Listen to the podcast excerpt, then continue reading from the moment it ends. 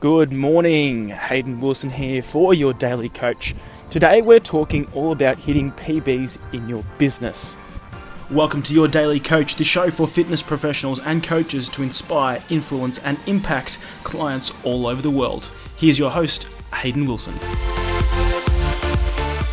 Alrighty, thank you for joining in here today, guys. What I want to talk to you today about is a little something called hitting a PB in your business. Now, as fitness coaches, professionals and anyone in the fitness industry, generally how we got into it was through uh, strength training, weight training, uh, being in the gym, uh, working on our fitness, and uh, really loving the progress that we saw in the gym.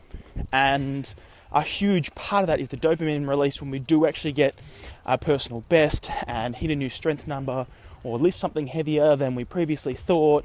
And we're like, wow, this is so empowering. Or we lose body fat and we see the results right in front of our eyes and think, oh my God, like, how have we done this? This is amazing. Um, well, actually, this is how we've done it. I did this, this, and this, and I got this output. Yet, there seems to be a massive breakdown between people who do this in the gym and then people who do this inside their business. And what I've found is, after speaking with thousands of personal trainers, is, and, and, even the world's most elite on my podcast, my other podcast, is basically what happens is the, the beginner PT and the beginner coach isn't tracking their numbers. And so they're not looking at how many conversations they've had, they're not looking at how many conversions they're getting, they're not looking at, um, they're not being able to measure what they're actually doing. And whatever you don't measure, you can't manage. So I just find it so interesting, and I think there's a few things that we can do to, to really tighten up that loop of trying to hit PBs in your business. And the first step is to just literally sit down and just look at where you're at now.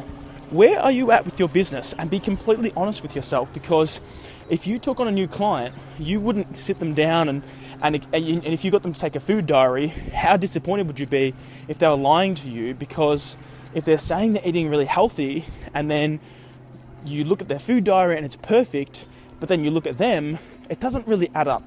So I want you to take an honest appraisal of yourself, look at what you're doing, and really decide like, now is the time I want to level up. Now is that I'm sick and tired of living like an average business owner. I want to step up. As my good friend Ben said the other day to me, he said, I was just sick of playing D level business. I was ready for A level. And so, what I want you to encourage yourself to do is to decide right now you want to be an A grade business owner in the fitness industry. It all starts with looking at your numbers and then deciding you're going to hit PBs. So, looking at things like how many conversations are you having per week, how many sales conversations, not chit chat, um, and not a, a quick uh, a quick chat. It's a sales conversation, sales consult, um, to see if we can work together, to see if um, you and I are a good match for each other to see um, how I can be a benefit to you. When you position it this way, um, you're going to be a lot more productive. That's the first thing you need to measure.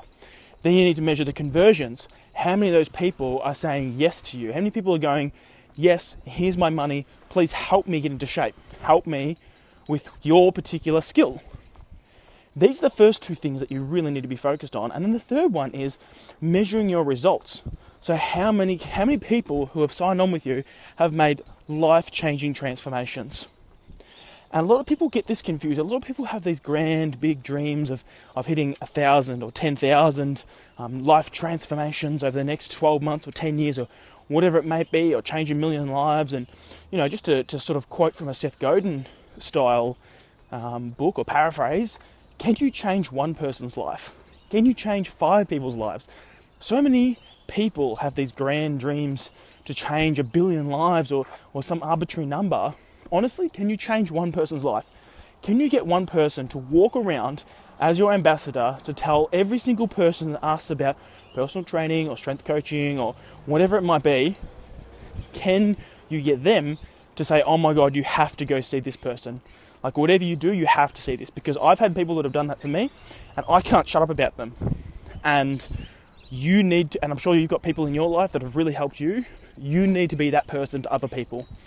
And it starts with measuring what you're doing and then slowly but surely hitting PBs in your business. So, just to wrap up, call to action all you need to do over the next week is get a blank sheet of A4 paper.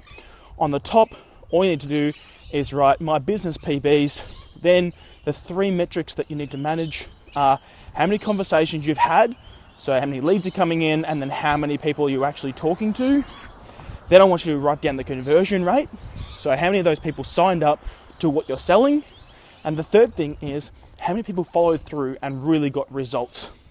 If you can start to measure those things, you'll start to have a lot more awareness over what you're doing, how you're doing it, and then you get better results, which leads to more clients, leads to more money, and then leads to a life that you truly want to live because you're living in congruency with what you want to do. Thanks for tuning in. I'll see you all next time. Ciao. To grab all the information from this episode and our other episodes, head over to yourdailycoach.com.au.